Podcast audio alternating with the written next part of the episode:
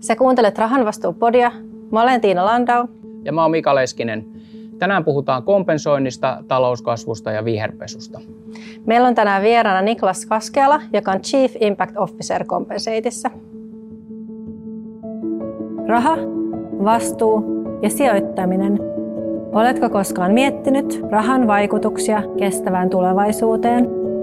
Rahan vastuu podcast tuo keskustelun omia tulkintojaan ajankohtaisista ilmiöistä pitkän kokemuksen tuomalla perspektiivillä. Tavoitteenamme on inspiroida ajattelemaan rahan vaikutuksia kestävään tulevaisuuteen ja tuoda keskusteluun tolkkua. Rahan vastuu podcastin tarjoaa S-Pankki. Niklas, mahtavaa saada sinut tänään tänne vieraksi meidän podiin. Kertoisitko vähän sun taustoista? Joo, kiitos kutsusta.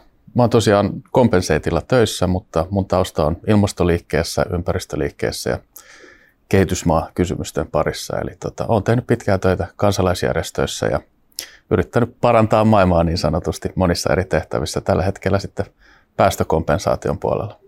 Miten sä oot päätynyt tähän nykyiseen, nykyiseen duuniin, että onko sä ihan niin kuin halunnut, tarkoituksessa hakeutunut vai ajautunut vai miten tämä on? No tässä itse asiassa kävi niin, että mä tutustuin Antero Vartija, joka on Compenseitin perustaja, niin, niin tota, hän, mä olin CMillä töissä, eli presidentti Ahtisaaren perustamassa järjestössä töissä ennen Compensatea, ja Antero kävi siellä esittelemään tätä hanketta, ja ennen kuin Compensate lanseerattiin, tämä on joskus 2018 ollut, ja tota, siinä sitten tutustuttiin ja pidettiin yhteyttä, ja, ja tota, sitten kävi niin, että Antero kutsui mut tämmöiseen Helsingin yliopistolla pidettyyn isoon lanseeraustilaisuuteen. Mä olin siellä vieraana, mutta mua otti päähän muutama asia, mitkä Antero sanoi siellä. Ja, ja tota, hän ei mielestäni korostanut ihan riittävästi päästövähennysten ensisijaisuutta ilmastotoimena. Ja sitten mä lähetin hänelle vihaisen sähköpostin sen lanseerauksen jälkeen. Ja sitten muutama viikko myöhemmin hän kysyi, että tuliko töihin. Mitä siinä välissä tapahtui? Että no siinä mä... oli jotenkin rakentava kuitenkin tässä sun viestinnässä vai mitä? mitä Oletettavasti joo. Siinä sitten tavattiin muutaman kerran ja, ja tota, sitten hän kysyi, että no hei, tuu mukaan ja, ja tota, korjataan tämä homma, että jos ei mennyt ihan putkeen. Niin. Tällainen, joo. Mutta kyllä nämä niin kuin ilmastoasiat on niin lähellä sydäntä, että, että tota, en sille ole ajautunut näihin, vaan mm. kyllä ihan sillä tavalla hakeutunut. Mielenkiintoista. Mites tota, päästöt, CO2, CO2-ekvivalentit on teillä, teillä varmaan se pääasia, mutta mitataanko teillä ja kiinnostaako teitä muu vaikuttavuus? Joo, totta kai. Äh, mun titteli tosiaan englanniksi on Chief Impact Officer, se on mun tosi makea titteli. Kyllä. Ää, suomeksi taipuu usein vastuullisuus, vastuullisuusjohtajaksi, mutta mun mielestä englanninkielinen versio on parempi, koska vastuullisuusjohtajasta saa semmoisen käsityksen, että sun tehtävä on varmistaa, että se oma toiminta on vastuullista. Kun taas jos on Chief Impact Officer, niin sun tehtävänä on niin kuin varmistaa, että teidän positiivinen mm. impacti maailmaan on suuri. Ja silloin se ei koske sitä pelkästään sitä omaa tekemistä, vaan myös sitä, että me esimerkiksi tässä kompensaatiomarkkinassa tai vapaaehtoishiilimarkkinassa tehdään todella paljon töitä pelisääntöjen kehittämiseksi ja viherpesun kitkemiseksi ja, ja, ja niin edelleen. Eli me yritetään maksimoida meidän ikään kuin positiivinen impakti, ei ainoastaan siinä kapeasti katsottuna meidän, meidän tekemisessä, vaan koko tässä markkinassa. Eli siinä mielessä impakti pyritään nimenomaan laajentamaan, että ei vaan tuijoteta niitä tonneja, vaan vaan myös että siihen, että mihin tämä koko markkina kehittyy. Aivan. Minkälaisilla foorumeilla tätä markkinaa kehitetään ja näitä pelisääntöjä luodaan? Ää, no niitä luodaan oikeastaan niin kuin tällä hetkellä monessa paikkaa. Ää, yksi tämän markkinan ongelmia on, että näitä pelisääntöjä ei ole ollut. Ja tämä on ollut aika villiä tai ehkä regulaation puute on ollut aika silmiinpistävää nyt päättäjät on pikkuhiljaa herännyt tähän, myös markkinatoimijat on herännyt tähän, että luottamuksen rakentamiseksi tarvitaan sääntelyä ja sääntöä. Ja, ja nyt on erilaisia kansainvälisiä aloitteita, ää, maailmanlaajuisia aloitteita, jotka näitä pohtii. Pohjoismaissa pohditaan omaa tämmöistä niin kuin best practices ää, tota, rakennetta ja Suomessa pohditaan omaa markkinan sääntelyä EU-ssa ja niin edelleen. Et nyt monella tasolla viedään tätä eteenpäin. Yksi syy on se, että tämä markkina kasvaa ihan valtavaa vauhtia – ja nyt jos koskaan pitää saada nämä pelisäännöt kuntoon ennen kuin se kasvu ikään kuin tapahtuu puutteellisilla pelisäännöillä. Mm, mm. Se voi pitkällä aikavälillä olla sitten tuhoisaa, jos siellä on puutteelliset pelisäännöt, menee uskottavuus koko, koko toimialasta tavallaan. No uskottavuus on jo koetuksella, että, että tämä on täynnä viherpesu tämä markkina. Ja, ja tota, se on yksi syy on ollut just se, että siellä ei ole sitä sääntelyä. Mutta nyt kun markkina on kasvamassa valtavaa vauhtia, niin kuin monikymmenkertaistumassa tässä lähiaikoina, niin tota, jotta sillä olisi ilmastovaikutusta sillä kasvulla, niin on pakko laittaa ne pelisäännöt nyt kuntoon. Mistä se kasvu tulee? Onko se niinku yrityksiä vai kuluttajia vai ketkä niinku sitä kompensointimarkkinaa sitten eniten hyödyntää? Yritykset ehdottomasti, että ehkä monilla on sellainen käsitys, että se on kuluttajien mm. juttu tämä kompensointi, koska monille se on tuttu jostain lentokompensoinnista vaikka. Mutta tota, pääasiassa se on yritykset, jotka haluaa kantaa vastuuta päästöistään.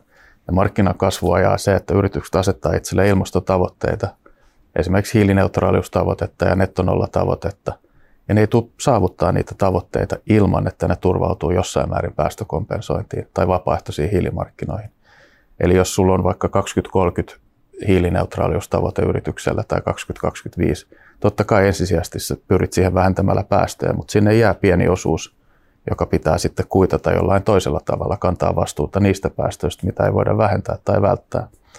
Ja silloin kompensaatio tulee kyseeseen. Miten paljon on ok tavallaan vähentää kompensoimalla, koska sehän voi olla, että jossain vaiheessa se alkaa olla halvempaa se kompensoiminen, mutta sitten me varmaan kaikki ymmärretään, että kaikki ei voi kompensoida, että se olisi kuitenkin hyvä investoida siihen, että oikeasti vähentää syntyviä päästöjä. Niin onko siihen jotain sellaista vaikka prosenttiosuutta tai jotain tällaista ohjenuoraa, että mikä, mikä niin on vielä hyväksyttävissä, että kompensoi? No ei oikeastaan ohjenuora. Meillä on omia ajatuksia siitä, mitä me yritetään kovasti tuoda esiin, esimerkiksi omissa julkaisuissa ja raporteissa ja muita, että meidän mielestä silloin, kun päästövähennystoimet on linjassa Pariisin sopimuksen puolentoista asteen tavoitteen kanssa ja sitten ilmastotieteen kanssa, niin silloin on ok kantaa vastuuta niistä päästöistä kompensoimalla, mitä jää siis jäljelle. Eli tavallaan lukitaan se päästövähennyspolku sellaiseksi, että se on riittävän kunnianhimoinen, että se vie meidät puolentoista asteeseen tai että se oma, yrityksen oma osuus tulee silloin tehtyä. Niin silloin ei ole mitään syytä olla kantamatta, niistä päästö, kantamatta vastuuta niistä päästöistä, mitä syntyy vielä tänä päivänä, huomenna, viiden vuoden päästä. Mutta se ei saa vaikuttaa siihen päästövähennystoimien kunnianhimoon. Se ikään kuin lukitaan. Ja sitten se kompensoinnin osuus pienenee koko ajan mm. sitä mukaan, kun päästöt pienenee. Eli tässä on mun mielestä semmoinen ohjenuora, niin kuin, me ollaan ilmastokriisissä sellaisessa vaiheessa, että meidän pitää tehdä kahta asiaa samaan aikaan. Meidän pitää vähentää radikaalisti päästöjä, mutta meidän pitää myös sitoa ihan valtavat määrät hiilidioksidin ilmakehästä. Mm. Hiilidioksidin ää, turvallinen määrä ilmakehässä ylitettiin vuonna 1987. Sen jälkeen me ollaan tuupattu sitä tavaraa tuonne ylös ja tehdään sitä joka päivä. Mm. Ää, niin meidän on pakko nyt tehdä kahta asiaa samaan aikaan. Ja päästökompensaatio voi olla keino sitten samaan aikaan, kun vähentää päästöjä, niin poistaa myös sitä ylimääräistä hiilidioksidia sieltä ilmakehästä. Mutta eli ohjenuorana omat teot, muut kuin kompensointi täytyy olla vähenevä ja se sitten vauhdittaa tavallaan se kompensointi ja sitä ja tavallaan sen merkitys pienenee, kun lähestytään sitten. Joo, tavallaan sitä voisi ajatella, että, että, että jos yrityksen ilmastotoiminta on niin kuin, äh, rakennusprojekti ja siellä on erilaisia työkaluja, niin kompensointi on se viimeinen työkalu, mikä otetaan esiin sieltä työkalupakista. Mutta ilman sitä se projekti ei kuitenkaan tule valmiiksi. Joo. Eli se on se, joka viimeistelee sen homman. Mutta se on mun mielestä myös niinku keino tehdä enemmän kuin pelkät päästövähennykset. No sitten kun päästään sinne tilanteeseen, että päästöt on siellä niin, kuin niin minimissä, kun niitä ei voi mm. ei enää pienentää, niin mehän ei, meillähän ei riitä enää niin kuin hiilineutraalius tai nettonolla. Meidän pitää olla hiilinegatiivisia aika mm. pian. Niin silloin jälleen kerran nämä hiilimarkkinat voi, on se keino, millä me saavutetaan se hiilinegatiivisuus. Eli poistetaan enemmän hiilidioksidia ilmakehästä kuin mitä me tuutetaan sinne ylös. Aivan. Joo. Ja meillä on loputon tarve melkein tähän hiilidioksidin poistamiseen tässä vaiheessa, että puhutaan niin kuin gigatonnista vuositasolla ihan lähitulevaisuudessa jo, mitä meidän pitää saada tuolta alas. Ja markkina voi olla se keino, joka niin kuin saa tämän homman käyntiin siinä skaalassa, mitä me tarvitaan. Päästiin sujuvasti tähän, tähän tota, päästökompensoinnin niin kuin itse asiaan, mutta ennen kuin jatketaan siitä, niin mä haluan kysyä, sä oot mukana tällaisessa Protect Our Winters-systeemissä. Mikä tämä on? Kerrotko vähän siitä? Joo.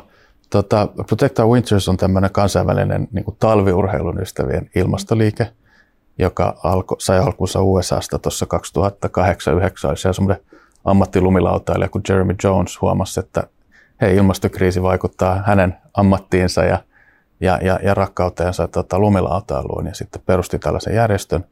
Ja mä oon sitten perustanut sen Suomen osaston tuossa. Okei, sä perusit sen? Joo, okay, joo, joo, 2014 ja toimi puheenjohtajana siinä todella pitkään, varmaan 6-7 vuotta. Joo. Ja, edelleenkin hyvin aktiivisessa roolissa siellä mukana. Antanut viime aikoina vähän enemmän tilaa uusille, etten silleen jää sinne roikkumaan ikuisesti. Mutta sen tavoitteena on nimenomaan herätellä tätä omaa talviurheiluyhteisöä. Suomessakin yli miljoona ihmistä harrastaa aktiivisesti talviurheiluun. Ikään kuin toimimaan ilmastokriisiä taklaamiseksi sen takia, että me koetaan rakkautta johonkin, jota me halutaan säilyttää. Mm, mm.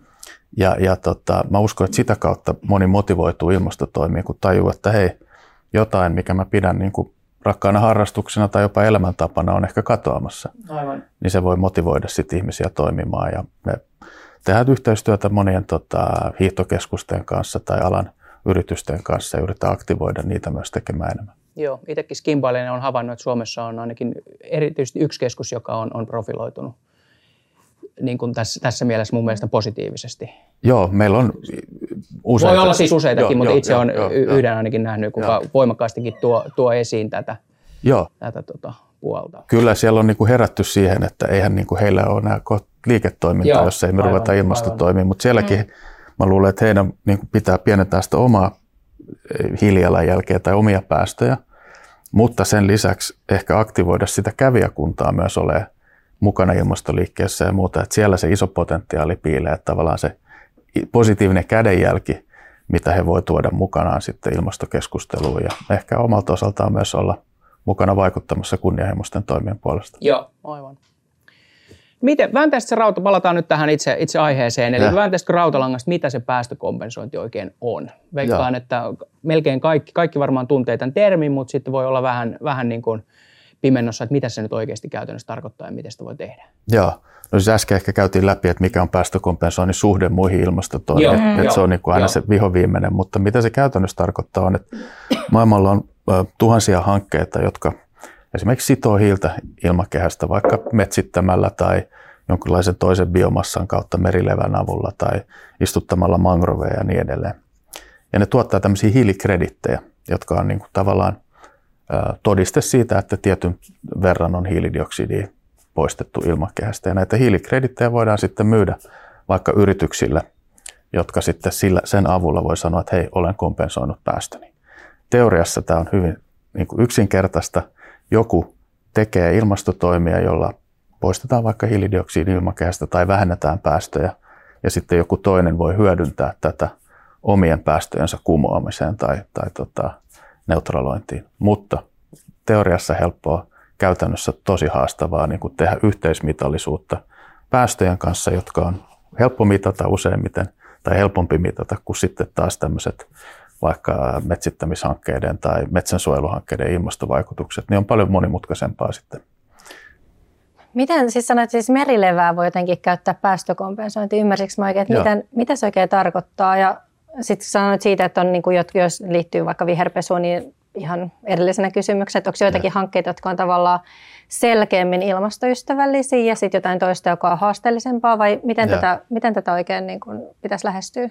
No jos mä aloitan tuosta jälkimmäisestä, palataan Joo. ehkä tuohon levään sitten kohta. Tota, ähm, aikaisemmin mä sanoin, että tässä on paljon viherpesua tässä markkinassa. Joo. Se paljastuu, kun tutkii ja penkoo noita hankkeita, mitä tuolla maailmalla on me ollaan nyt kompenseitissa lähestetty asiaa niin, että me ei luoteta näiden alan niin kuin markkinastandardeihin, tämmöisiin vapaaehtoisiin sertifiointeihin, mitä hankkeilla on, on, on Verra, Gold Standard, nämä nyt ei ole kai kuulijalle ehkä niin tuttuja nimi, mutta ne on semmoisia, jotka tavallaan mm. antaa leimansa näille hankkeille, että hei, kaikki on hyvin. No me ollaan niin alustasti epäilty, että ei, ne ei riitä. Ja me ollaan kehitetty omia kriteeristöjä yhdessä tiedemaailman kanssa niin kuin näiden hankkeiden evaluointiin. Me ollaan nyt käyty läpi yli 170 erityisesti tämmöistä luontopohjaista hanketta, just metsiin liittyvää tai maankäyttöön liittyvää ja niin edelleen. Ja alle 10 prosenttia niistä niin kuin kovimmilla alan sertifioineilla varustetuista hankkeista läpäisee meidän syynnin. Minkä takia? No suurin syy, miksi ne ei läpäise, on, ne ei ole meidän mielestä riittävän lisäisiä. Joo. Ja se on hyvän hiilikreditin tai hyvän hankkeen kaikkein tärkein ominaisuus. Se tarkoittaa sitä, että se hanke aiheuttama ilmastovaikutus syntyy nimenomaan sen takia, että joku maksaa siitä. Että se ei olisi syntynyt muuten. Koska jos sä yrität kompensoida sun päästöjä jollain teolla, joka joka tapauksessa tapahtuisi, niin silloinhan sä et tuu sun päästöjä. Mm. Yksi esimerkki hankketyypistä, jota me ei ollenkaan tällä hetkellä käytetä tai ei ole koskaan käytetty, on energiahankkeet, uusiutuva energiahankkeet. Mm. Uusiutuva energia on erittäin kilpailukykyistä jo tänä päivänä melkein kaikkialla maailmassa. Ei ole mitään järkeä tukea projekteja, vaikka tuulivoimaprojekteja jossain Kiinassa tai, tai tota, Intiassa tai Turkissa, jotka syntyy muutenkin markkinaehtoisesti, koska se lisäisyys nimenomaan puuttuu sieltä. Okei, okay, toi on mielenkiintoista. Mä haluan kuulla siitä levästä vielä. Ilman muuta. No, levä, le, eli, eli tota, ää, Ei kun mereen, vai labraa vai minne? Tämmöinen uusi, uusi niin kuin, ää, hanketyyppi tavallaan, mitä nyt markkinoilla on tullut, on tämmöinen, se on aika innovatiivista vielä ja siellä on, on vielä paljon epävarmuuksia. Me ollaan pikku niin kuin siivun meidän hankeportfoliosta sijoitettu tällaiseen tota, levähankkeisiin. Eli tuolla tota, valtamerillä kasvatetaan tämmöistä kelppiä, joka on tämmöistä tosi nopeasti kasvavaa ää, merilevää. Jotain mikrolevää? Ei, se on semmoista isoa. Se on, se on semmoista isoa, okay. joo. Mikäköhän, pitsi, kun mä muistan nyt sen nimen suomeksi, mutta varmaan ehkä tota, googlaamalla kelp, niin näkee, mikä se on. Joo. Ja se kasvaa tämmöisissä pojuissa ja sitten kun se on riittävän painavaa, niin se biohajoava poju tota, antaa sen kelpin uppo, uppoa sinne valtameren syvyyksiin pohjaan asti. Eli kaikki se hiili, mikä on sidottuna siihen merilevään, uppoo sitten sinne tota, ää, pohjaan ja jää sinne kohtalaisen pysyvään hiilivarastoon. Tässä on vielä paljon epävarmuuksia, mutta on ehkä esimerkki siitä, että me voidaan kehittää erilaisia innovatiivisia keinoja myös lisätä tätä niin kuin mm. hiilen sidontaa ja nimenomaan luonnon tarjoamilla menetelmillä. Tässä vähän niin kuin edesautetaan hiilen sidontaa, jota muutenkin tapahtuisi viljelemällä sitä kelppiä vähän enemmän.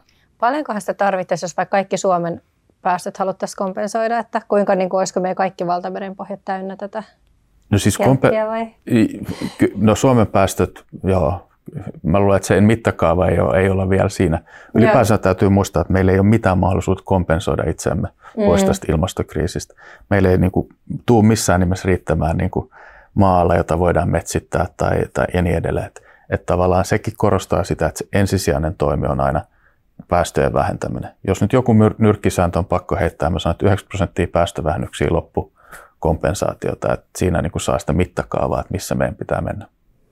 Mä haluaisin palata tähän, kun mainitsit tästä, että teidän mielestä tuuli- ja aurinkovoima esimerkiksi, kun sitä tulee niin kuin joka mm. tapauksessa, niin ne toimii. Eli Tarkoittaako tämä sitä, että jos vaikka suomalainen sijoittaja sijoittaa tuulivoimaan tai aurinkovoimaan, niin hän ei voisi niin kuin omassa, sanotaan vaikka hiilitaseessa, niin laskea sitä negatiiviseksi osaksi? Ei, ei tarkoita sitä vai ei voi laskea? Ei voi laskea, okay, koska joo, tavallaan okay. niin kuin, pitää to, tukea sellaisia toimia, no se, se on eri asia, joo, si, joo, mä, si, sijoittajana sä et ehkä niin kuin hae päästökompensaatiota, vaan sä haet vaikka tuottoa sun sijoitukselle ihan, tai sitten ehkä sulla voi olla no, impact, käyttää sitä samalla myös siihen, joo, siihen, kyllä, joo. kyllä.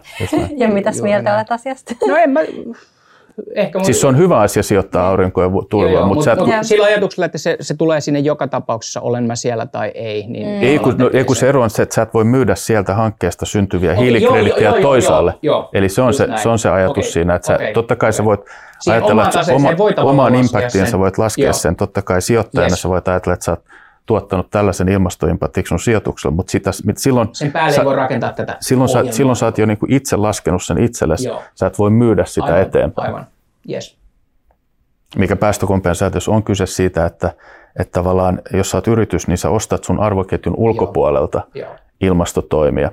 Sitten taas on tämmöinen niin päästökompensaatio englanninkielinen termi on offsetting, mutta puhutaan myös insettingistä, jossa sitten taas yritykset toimii niiden arvoketjun sisällä.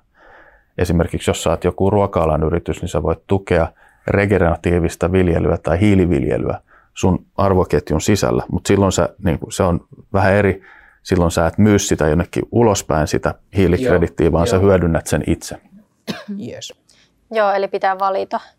Miten tota, sä oot kaksoislaskentaankin ottanut kantaa ihan, Joo. niin mitä se, mitä se nyt, jos, mitä se tarkoittaa? Ja miksi se on olennainen tässä keskustelussa? Joo. Ja liittyykö se mitenkään tähän, mistä äsken puhuttiin? No ei ehkä ihan, koska nyt kyse on siitä, että, että, että nimenomaan valtiot ja yritykset yrittää laskea samaa ilmastotekoa. Joo tai ilmastovaikutusta sinne omaan hiilitaseeseen.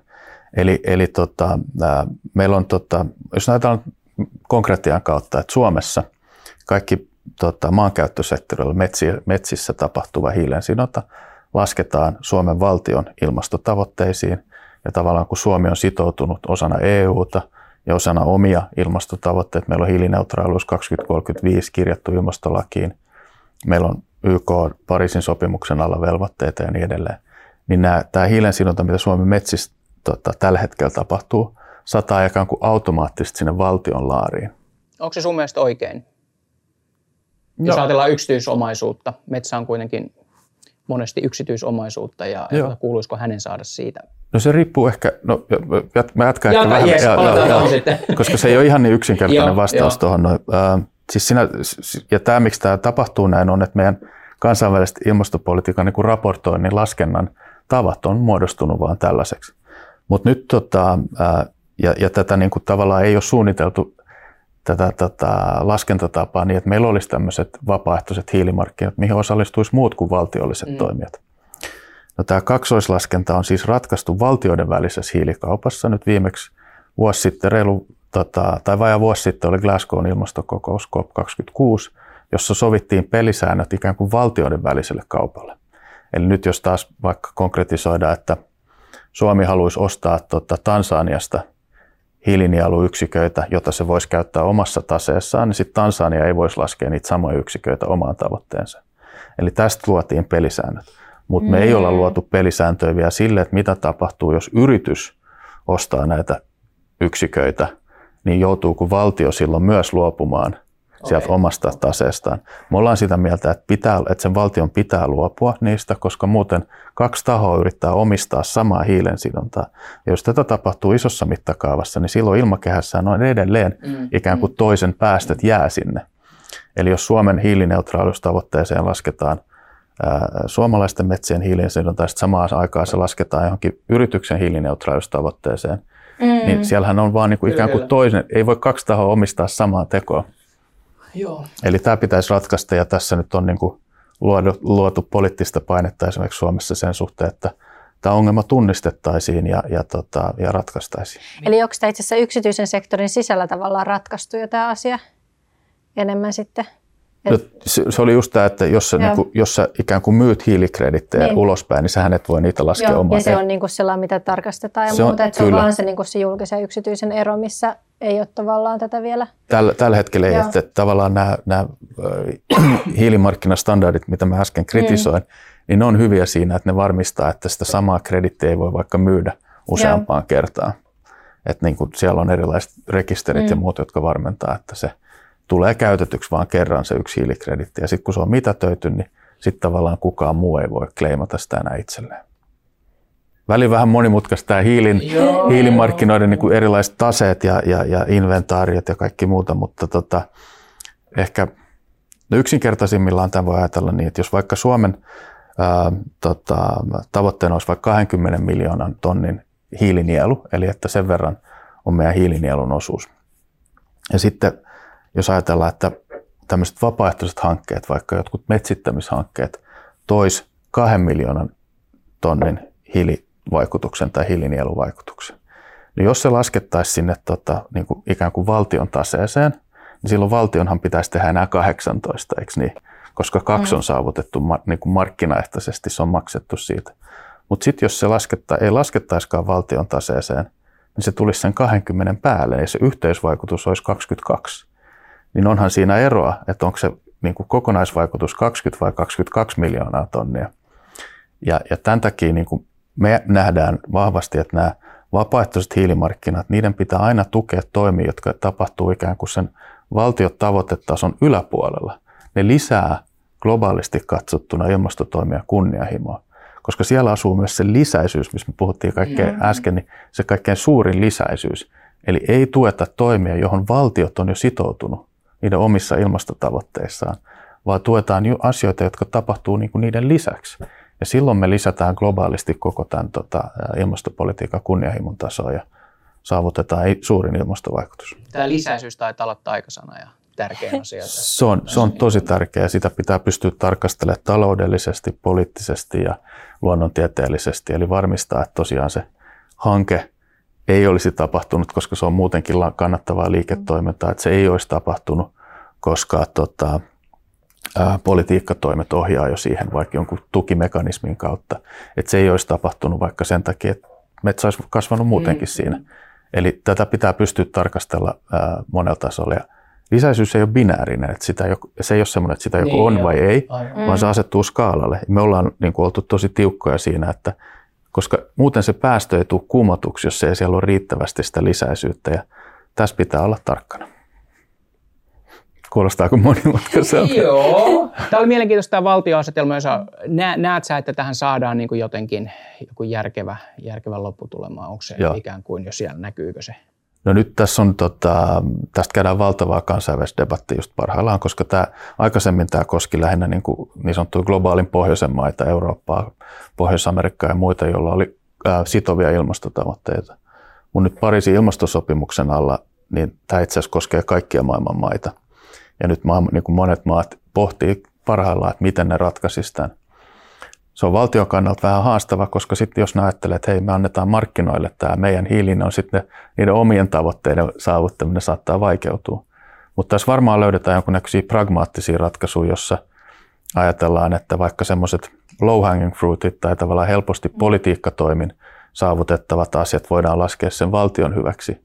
Ja sitten ikään kuin markkinoille jätetään semmoiset vähän vaikeammat tapaukset, vaikka jotkut teknologiset hiilinielut mm. tai, tai jotkut sellaiset asiat, millä niin kuin politiikkatoimin ei pystytä tota, asioita skaalaamaan riittävän nopeasti. Niin tässä varmaan tämmöinen kompromissi löytyy kyllä. Mitä on teknologiset hiilinielut? No se on sitä, että tavallaan vaikka jonkun laitteen avulla sidotaan hiilidioksidia ilmakehästä mm. tai tota, ehkä tämmöinen välimaasto teknologisten ja luon, luonnonnielujen kanssa voisi olla biohiili, jossa siis Mm, biomassasta tuotetaan biohiiltä, joka sitten sitoo sen biomassassa olleen hiilen tosi pitkäksi aikaa pysyvästi itsensä. tullut selväksi, että tällaisella päästökompensoinnilla on ollut vähän negatiivinen maine, maine ja, ja tota, esimerkiksi standardoinnin puute, Mm. puute on niin kuin ehkä yksi, yksi niin kuin lääke sen, sen maineen parantamiseen. Näetkö jotain muuta, muuta, millä sitä voidaan parantaa, mitkä on niin kuin kriittisiä juttuja? No mä luulen, että, että, että tästä mistä puhuttiin aikaisemmin, että mikä on niin kuin päästökompensaatio ja päästövähennysten rooli, niin siinä on vielä jonkun verran tehtävää. Ää, erilaiset yritysvastuustandardit, vaikka science-based targets ja muut, tai yritysten ilmastostandardit, alkaa pikkuhiljaa ikään kuin lokeroida päästökompensoinnin sinne oikeaan, viho, sinne vihoviimeiseen nurkkaan, mistä se otetaan esiin sitten, kun muut toimet on tehty. Me ehkä sanotaan, että ei tarvi odottaa, että on ensiksi saavutettu tietty päästövähennystaho, että voi kompensoida, vaan näitä asioita pitää tehdä samaan aikaan, koska ilmastokriisi on niin akuutti. Mutta tuossa on tapahtunut iso käänne, että se niinku harva yritys enää ajattelee, että pelkästään kompensoimalla tota, ää, saa niinku, Joo. voi saavuttaa jotain. Mutta se, mikä yrityksillä on haasteen tällä hetkellä, että on aika niin kuin, ne monet tulee tähän markkinaan ensimmäistä kertaa. Ne ei ole koskaan ennen tehnyt tätä. Standardeja ja metodologioita on valtavasti. Ne on vähän hukassa siellä. Ja sitten tosiaan, kun sitä viherpesuukin on ja standardit ei riitä, niin tavallaan semmoinen luottamus vähän puuttuu sieltä.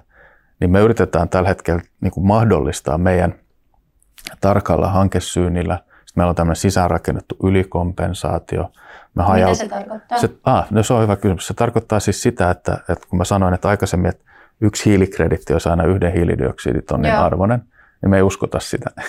No paljonko se sitten? No se on hyvä kysymys ja sen takia me käytetään meidän omaa kriteeristöä jokaisen hiilikreditin aidon ilmastovaikutuksen laskemiseen. Eli kun, jos vaikka Gold Standard sanoo, että tästä hankkeesta on syntynyt 10 hiilikredittiä ja niiden yhteenlaskettu arvo on siis 10 tonnia, mm. niin me käytetään tätä meidän arviointikriteeristöä, millä me ollaan alun perin se hanke evaluoitukin, pisteyttämään jokainen kreditti, joka me ostetaan. Ja me voidaan sanoa, että tämä on hyvä hanke, niin kuin moni, moni, moni, monessa mielessä se vaikka suojelee metsää tai, mm. tai puita on istutettu näin paljon, näin paljon, mutta me ollaan sitä mieltä, että se on yliarvioinut ilmastovaikutuksensa. Tai siellä on tiettyjä riskejä, mitä ei ole huomioitu. Niin sitten me sanotaan, että se hiilikreditti on 500 kilon, arvo, kilon arvoinen. Okei, vaikka ja se riippuu niin kuin hankkeesta se vielä. riippuu hankkeesta. Ja sit, Aa. silloin me ostetaan kaksi hiilikredittiä, jotta yksi päästötonni tulee kompensoitua. Eli tämä on sisäänrakennettu meidän palveluun aina, että me tavallaan niin kuin halutaan mieluummin pelaa varman päälle. Ja me tiedetään, että monet hankkeet liiottelee niiden ilmastovaikutusta, koska se on niiden intresseissä tuottaa mahdollisimman paljon niitä hiilikredittejä, mutta siellä on paljon paljon niin kuin ikään kuin tyhjää tai kuumaa ilmaa. Meidän pitää yrittää niin kuin paljastaa se sieltä. Mutta kiltisti maksatte sitten vaan enemmän heille. Joo. Että ette lähde sitä niin kuin kyseenalaistaa heidän kanssaan sitä. Totta kai me käydään niin kuin koko ajan, se on, meillä on tässä tämmöinen, niin kuin, ähm, niin kuin mä sanoin aikaisemmin, että impact pyritään vaikuttaa koko markkinaan, niin kompenseitissa on kaksi tahoa. Meillä on tämä Oy, joka hoitaa meidän liiketoimintaa, sitten meillä on yleishyödynnä Compensate-säätiö, joka tekee vaikuttamistyötä koko tämän markkinan uudistamiseksi. Ja sitä kautta me tehdään koko ajan erilaisia kannanottoja, ollaan mukana näissä kansainvälisissä prosesseissa markkinan pelisääntöjen kehittämiseksi, käydään kansainvälisissä ilmastokokouksissa, kirjoitetaan raportteja, tehdään yhteistyötä tutkivien journalistien kanssa ja niin edelleen. Että me tavallaan, ettei se, emme haluta ylikompensoida loputtomiin. Meidän intresseissä on tietenkin saavuttaa sellainen tilanne, missä hankkeet on riittävän hyviä, ettei sitä ylikompensaatiota tarvita. Eli tota, ja sitten toinen keino vielä, millä me niin kannetaan tai vähennetään riskejä, että me hajautetaan aina kompensaatiomaksut tämmöiseen portfolioon. Ihan sama niin kuin pankkitoiminnassa on varmaan, niin kuin, tai sijoitustoiminnassa on tyypillistä, että ei laiteta kaikkia rahoja yhteen paikkaan. Niin meillä on tyypillisesti 10-12 hanketta meidän portfoliossa koko ajan. Ja siinä menee tietty osuus tuohon hankkeeseen, tietty osuus tuohon hankkeeseen. Ja se on dynaaminen se portfolio, eli me koko ajan yritetään maksimoida se ilmastovaikutusta – et me ollaan vähän niin kuin salkunhoitajia, mutta meidän tehtävä ei ole ää, tota, niin kuin tehdä tämmöistä niin kuin roita, että et, et, et raha, raha, tai yritetään ilmastoroita parantaa koko ajan. Eli se, että sen niin kuin sijoitetun euron ilmastovaikutus on aina maksimoitu. Joo. Miten niin kuin tämä kompensointi Suomessa versus maailmalla, poikkeaako se tavoiltaan suosiolta? Ja sitä ennen mä haluaisin kysyä, mikä on teidän asema globaalisti tässä bisneksessä? Oletteko te Coca-Cola vai Olvi? Joo, joo, hyvä kysymys. Tota, mistäkö mä lähtisin liikkeelle? Siis tämä on täysin globaali markkina. Me saadaan tarjouspyyntöjä maailman suurimmilta yrityksiltä.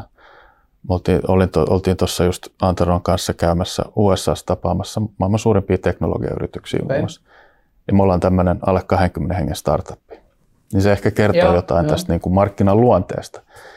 Ei meidän markkinaosuus ole vielä mikään valtava, mutta startupille se on harvoin, harvoin mm, onkaan. Mm. Mutta tota, ää, meillä on ehkä tämmöistä niin kuin, jonkinnäköistä ajatusjohtajuutta syntynyt, koska me ollaan aika kriittisiä ja Joo. meillä on vähän tämmöinen niin kuin, jopa kansalaisjärjestömainen niin kuin ote tähän välillä. Ja, ja meidän tota, juttuja tekemisiä on, on uutisoitu niin kuin Bloombergissa, Financial Timesissa, Japanissa, Nikkeissä ja niin edelleen. Että me ollaan niin kuin median se on kanssa. Joo, ja se on nimenomaan sen takia, että me ollaan kirjoitettu tämmöisiä white papereita ja muuta, missä me yritetään tuoda esiin tämän markkinan vähän niin kuin valuvikoja, jotta – Tarkoitus ei ole siis äh, sanoa, että tämä on kaikki kuraa, enemmänkin, että tarkoitus on paljastaa, että täällä on tiettyjä vikoja, joita pitää korjata, jotta tällä markkinalla olisi ilmastovaikutusta. Ja, ja, tota, ja, ja ehkä sitä kautta me ollaan nimenomaan saavutettu tietynlainen maine tässä markkinassa. No nyt meillä on iso, iso rahoituskierros käynnissä, että sitä kautta toivottavasti kasvetaan myös sitten yhdeksi mm. tämän markkinan isoimmista pelureista, mutta, tai peluri on vähän hassu sana tästä, kun yritetään saavuttaa ilmastovaikutusta. Mm.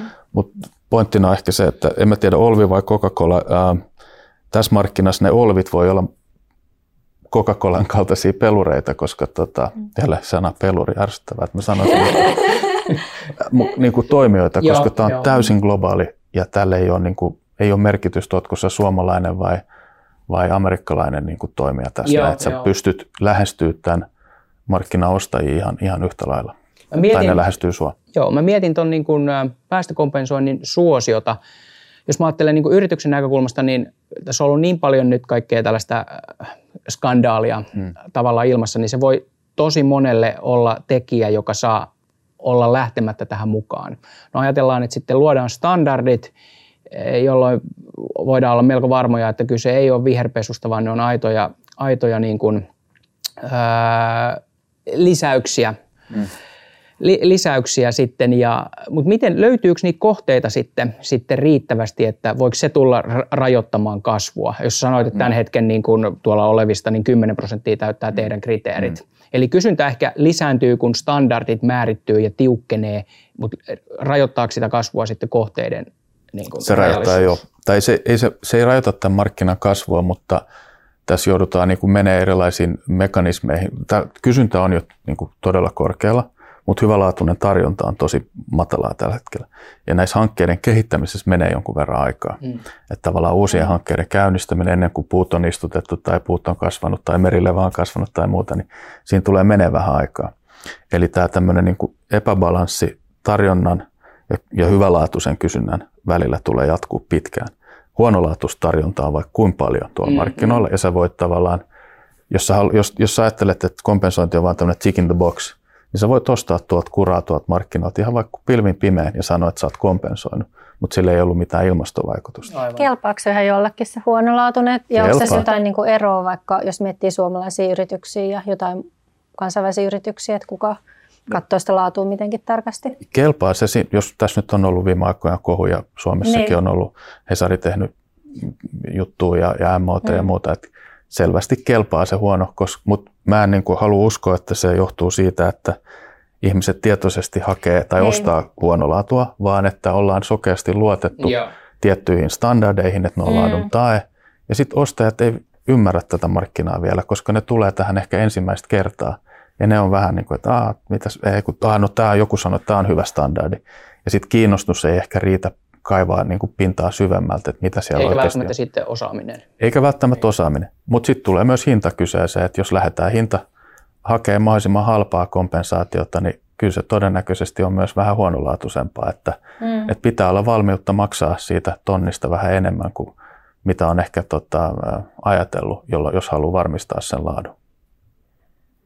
Mutta jotain sulta, joku Suomi versus... Niin, niin poikkeaako se, onko tämä, niinku, jos mietitään vaikka kuluttajien mahdollisuutta kompensoida, niin mm. niin onko Suomessa tarjolla enemmän vai vähemmän kuin, no ei voi sanoa, että kuin muualla, koska muualla ei ole homogeeninen. No mietitään vaikka Yhdysvaltoja, onko tämä niin. siellä minkälainen juttu tällä hetkellä? Tota, no mä sanon, että Suomessa me ollaan vähän poikkeuksellisessa asemassa. Meillä oli tämmöinen jännä viranomaisvääntö tässä monta vuotta päällä. Siinä piti kysyä, onko Joo. se niin kuin taputeltu? Se on taputeltu ehkä mä kerron vaan, mikä Joo. se oli. Eli, eli tota, äh, Meillä on Suomessa tämmöinen taho kuin poliisihallituksen arpajaishallinto.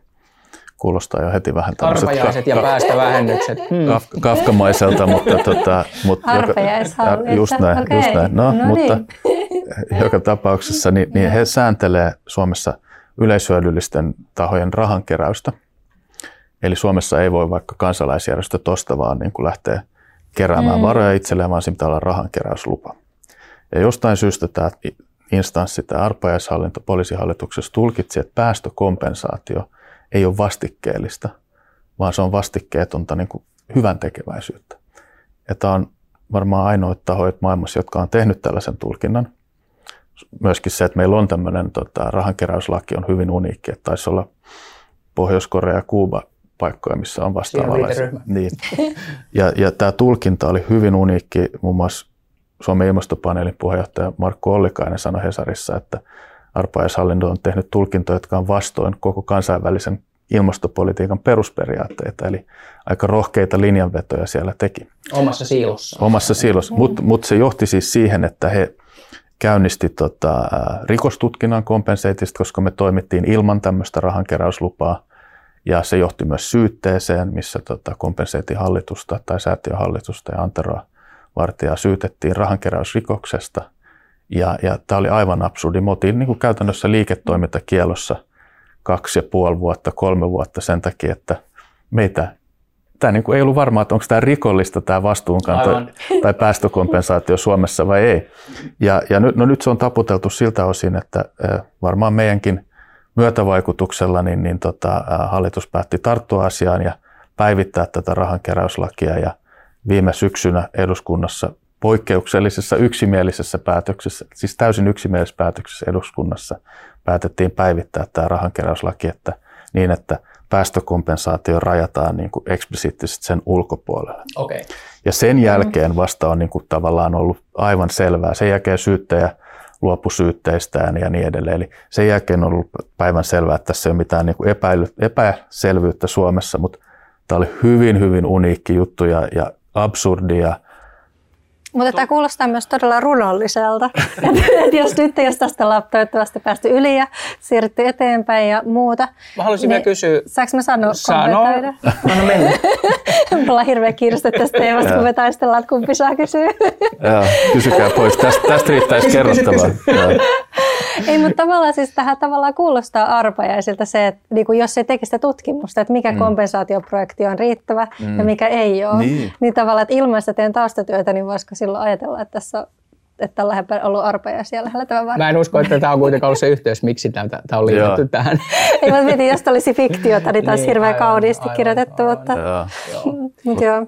Mutta se, mitä mä haluaisin kysyä, tuleeko tuo asia vielä teitä vastaan? Kun te menette sen ison amerikkalaisen tota, teknologiayhtiön juttu sille, mm.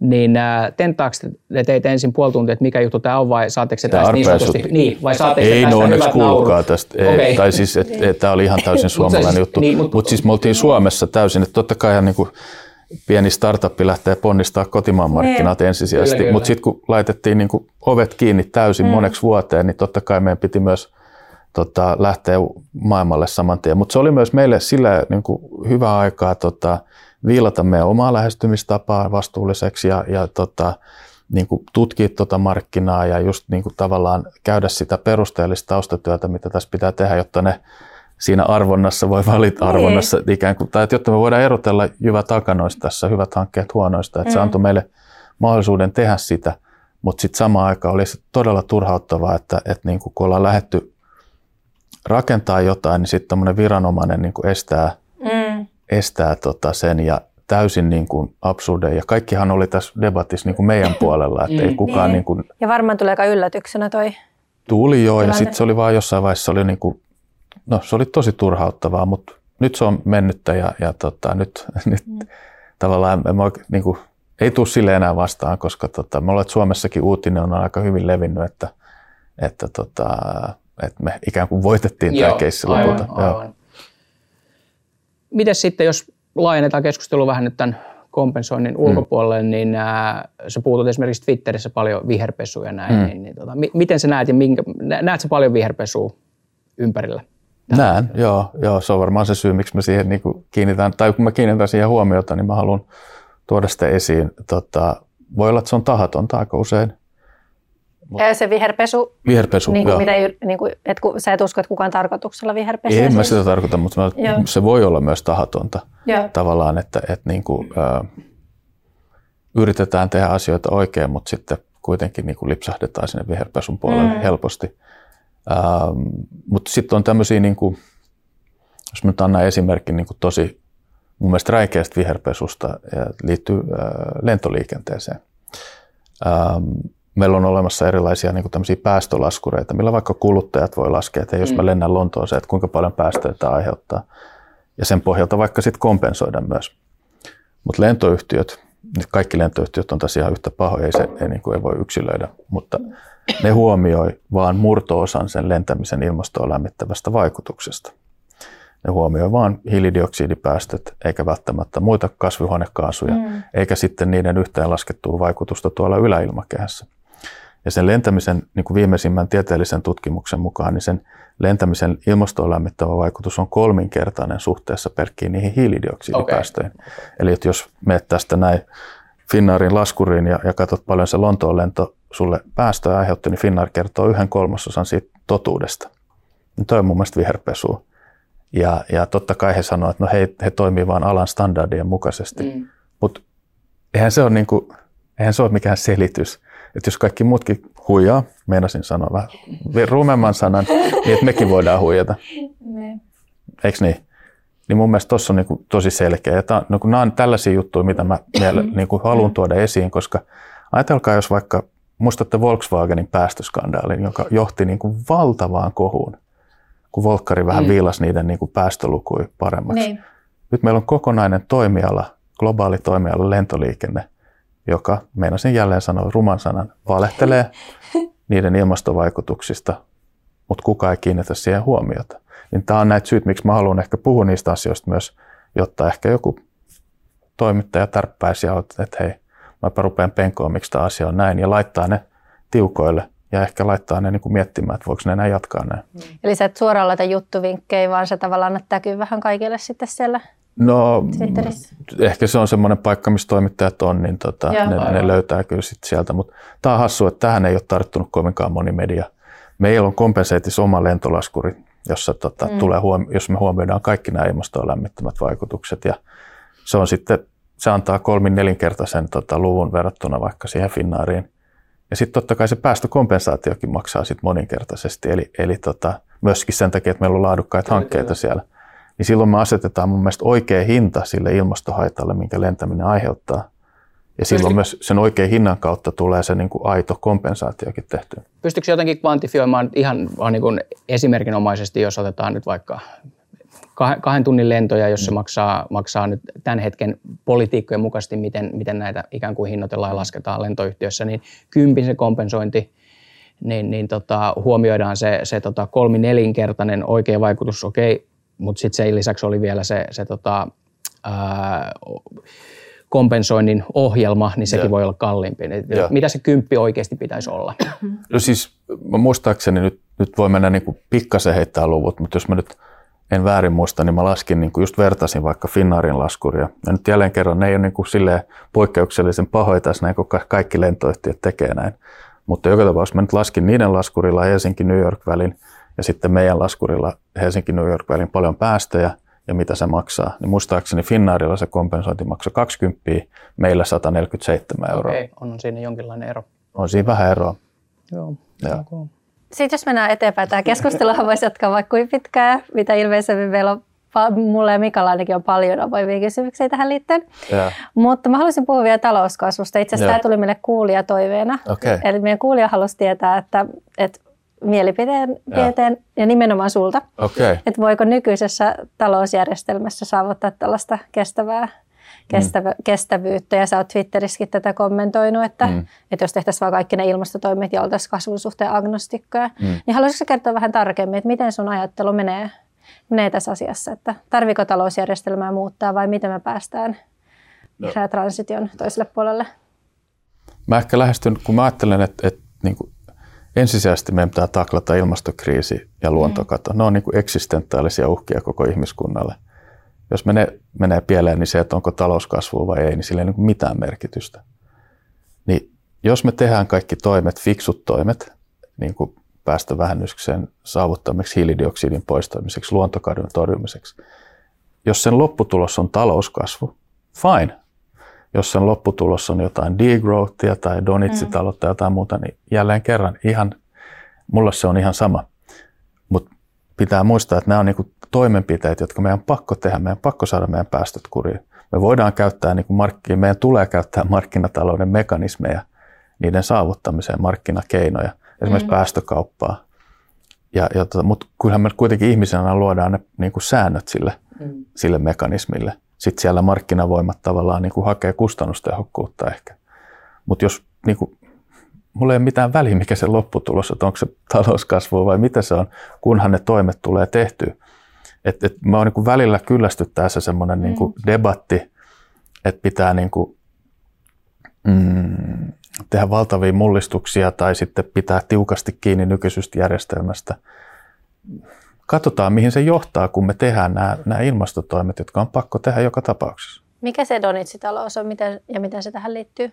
No se on yksi tämmöinen malli, joka on ehkä siinä niin kuin semmoisena niin kuin talouskasvu- ja degrowth-ajattelun välissä ehkä mun mielestä vähän tavalla, mm. että mutta ehkä sellainen, niin kuin, että me tarvitaan myös parempia talouden mittareita. Että me usein mitataan niin kuin, talouden niin kuin, kehittymistä just nimenomaan sen talouskasvun kautta. Me pitäisi ajatella hyvinvoinnin kautta mm. niitä asioita. Mitkä asiat on, niin kuin, että niin kuin, suunnitella taloutta sillä tavalla, että se lisää meidän hyvinvointia, mm. lisää planeetan hyvinvointia, lisää, niin kuin, parantaa ilmastotoimia ja niin edelleen niin silloin se ehkä niin kuin myös ohjaa johonkin tietyn vähän erilaiseen talouteen. Sitä saa mitä mittaa. Sitä saa mitä mittaa, että tota, bruttokansantuotettahan voidaan nostaa tuhoamalla tätä planeettaa mm-hmm. loputtomiin, mutta mitä jos me mitattaisiin ihmisten hyvinvointia ja sitä, että, että elämänlaatu paranee? Opiskelin kansista pääaineena reilu parikymmentä vuotta sitten, sitten niin tota, no joo, on siitä itse asiassa pidempikin aika, tarkemmin kun miettii. Mm. niin, niin tota, silloin jo puhuttiin, että tai kyseenalaistettiin PKT mm. niin kasvumittarina ja, ja ehkä silloin henki oli se, että hän tulee melko nopeastikin jotain muuta, mutta kyllä me vain yhä aika sitkeästi puhutaan Joo. siitä PKTstä. Kyllä, vaikka meillä on itse asiassa näitä vaihtoehtoisia mm. mittareita, mutta jostain syystä ne ei vielä lyö läpi, että, että, että niitä on kehitetty ja parannettu tässä ajan myötä, mutta, mutta jostain syystä siellä on vielä. Mutta ehkä se semmoinen niin kuin kun mä ajatellaan, että, tota, että ilmastotoimet on jotenkin, tai siis meillä on semmoinen niin narratiivi, että ilmastotoimet on luopumista ja, ja tavallaan niin kuin, että meidän pitää niin kuin vähentää mm. tätä ja, ja luopua tuosta. Se on mun mielestä virheellinen narratiivi, koska ilmastotoimilla me parannetaan meidän elämää, ei suinkaan huononneta sitä, Voi olla, että jotkut asiat muuttuu, niin kuin vaikka, että lentämistä pitää vähentää, mutta ei se tarkoita, että me voitaisiin matkailla. Tehdään sitä maata pitkin tai, tai tota, lihankulutusta pitää vähentää, mutta ei se tarkoita, että me syödään huonommin. Me itse asiassa luultavasti syödään paremmin ja terveellisemmin. Eli meillä on niin kuin jostain syystä erityisesti tietynlaiset poliitikot, jotka niin kuin haluaa niin kuin ehkä omassa populismissaan niin kuin, tai sen kautta luoda sellaista mielikuvaa, että tullaan ja niin kuin teet viedään kaikki hyvän elämän edellytykset, koska jotkut haluaa taklaa ilmastokriisiä. Ei, ne ilmastotoimet on nimenomaan niitä, joilla me rakennetaan sen hyvän elämän edellytyksiä tulevaisuudessa ja myös tuleville sukupolville. Ei niin, että, että, että tota, no, en mä tiedä, tota, sähköauto on niin kuin tehokkaampi kuin polttomoottoriauto. Meidän kannattaa ehdottomasti siirtyä. Ei se tarkoita, etteikö siinä olisi ongelmia siinä sähköautossa, mm, mm. mutta nämä niin kuin ratkaisut, mitä tästä kehitetään, niin ne ei suinkaan vie meiltä elämän niin kuin laatua pois, vaan parantaa sitä ja ehkä sitä kautta niin kuin tehdään myös hyviä tekoja koko planeetalle. Mutta pystytäänkö me parantamaan kaikkea elämänlaatua? Mä vaan mietin sitä, että, että monenhan tässä liittyy, että asioista tulee kalliimpia niin miten tällainen niin kuin eriarvoistuminen ja muuta sitten kuitenkin, että vaikka energiahinta kun tässä kalliimpaa, Totta niin sit energiaa säästetään enemmän, mutta sitten taas se vaikuttaa eri ihmisiin eri tavalla, Joo. että onko nämä tavallaan tämä sosiaalinen kestävyys ja ympäristökestävyys, että onko tässä kuitenkin sellainen ratkaisematon ristiriita vai onko tästä jotain ajatuksia, että miten tämä voisi... Ei se ole ollenkaan ratkaisematon. Mielestäni meillä on kaikki edellytykset tehdä tämä oikeudenmukaisesti. Että tässä mm. siirtymävaiheessa tulee olla tämmöisiä toimialoja tai ihmisryhmiä, jotka on niin kuin kärsijöitä. Se on ihan selvä. Mutta ajatelkaa nyt jotain suomalaista yhteiskuntaa, niin meillä on niin kuin kaikki edellytykset tehdä mm. tämä siirtymä niin, että me pidetään huolta niistä, jotka tässä ehkä lyhyellä tähtäimellä joutuu vähän kärsimään. Ei siinä ole mitään, niin kuin, mä näen, että se olisi todellakaan, että se on täysin tehtävissä. Ja jos me Suomessa kräkätään tämä niin kuin edelläkävijänä, me voidaan näyttää myös maailmaa, muulle maailmalle malli, että hei näin tämä siirtymä tehdään oikeudenmukaisesti niin, että kaikki pysyy mukana. Mutta silti siellä niin kuin lopputuloksena 10-20 vuoden päästä on tulevaisuus, jos me elämä on kaikille parempaa. Mä en voi kuvitella, niin kuin, jos ajattelee, jos mä laittaisin nyt silmät kiinni ja kuvittelisin vaikka valtaosan suomalaisten elämää vuonna 2035, kun Suomi on saavuttanut hiilineutraaliuden. Mä näen paljon parempaa elämää kuin tänä päivänä tähän on hyvä päättää. Nämä oli, nämä okay. oli tota, hienot, hienot sanat. Tota, kiitos Niklas, oli tosi kiva, kiva jutella ja tuli, kiva. tuli itsellekin u- uusia ajatuksia vähän sen taas tästä, tästäkin jaksosta ja herä, herättää niin kuin miettimään entistä enemmän näitä, näitä juttuja. Kiva. sä kuuntelet Rahavastuu-podcastia ja, ja meillä oli tänään Niklas Kaskeala täällä, täällä vieraana ja sitten meillä on perinteisesti ollut tässä lopussa aina – vähän mie- mietelauseita. Uh, mitäs Tiina olet tälle päivälle keksinyt? Tuve Janssonia. Tässä on tällainen sitaatti. Hän ajatteli, miten tavattomasti hän rakasti kaikkea. Metsää ja merta, sadetta ja tuulta, auringonpaistetta ja ruohoa ja sammalta, ja miten mahdotonta olisi elää ilman kaikkea. Mutta hän ajatteli, kyllä äiti tietää, miten kaiken voi pelastaa. Herättikö jotain ajatuksia? No ehkä sellainen, että, tota, että äh, meillä on nähty arvo, arvoa sillä luonnolla, mikä meillä on tässä meidän ympärillä. Ja tuossa ehkä vähän tuotiin esiin, että se on kaiken edellytys, että meillä on hyvinvoiva ympäristö ja, ja tota, luonto, puut, sammaleet, mitä siinä oli, kaikkea muuta. Eli tota, nyt, mikä on mun mielestä hienoa ehkä tässä meidän kompensaatiotoimialassa on se, että me luodaan arvoa sille, että luonto saa olla luontoa. Ja sehän on niin kuin parasta, mitä voi olla sitten, mitä haittaa kellekään. Kivat ajatukset. Mites Tiina, olisiko heittää jotain yleisökysymyksiä? No tosiaan tähän ei oikeita vastauksia, mitä kysyttiin Niklakseltakin, että voiko nykyisen talousjärjestelmän puitteissa saavuttaa tämän kestävän tulevaisuuden. Tai voi olla oikein vastaus, me ei vaan tiedetä, mikä se vielä on, joten haluaisin kysyä tätä myös meidän kuulijoilta, millaisia ajatuksia teillä on Mitäs Mika, onko sinulla jotain? Joo, mitä ajattelet päästökompensoinnista ja oletko mahdollisesti itse, itse käyttänyt sitä? Mites Niklas, haluatko kysyä jotain yleisöltä? No joo, me päästiin vähän tähän viherpesuteemaan, niin olisi kiinnostavaa kuulla myös kuulijoilta tai katsojilta, että mitä he pitävät viherpesuna. Kiitos paljon, että olette kuunnellut tänne asti tosiaan hashtagillä rahan vastuu toivotetaan, että tästä syntyisi keskustelua tuolla sosiaalisessa mediassa. Saa esittää toiveita, ajatuksia, kuten tänäänkin oli kuulijatoiveisiin. Pystyttiin vastaamaan tällä jaksolla, että kiva, kiva niin ja jatketaan tästä. Kiitos. Kiitos. Kiitos.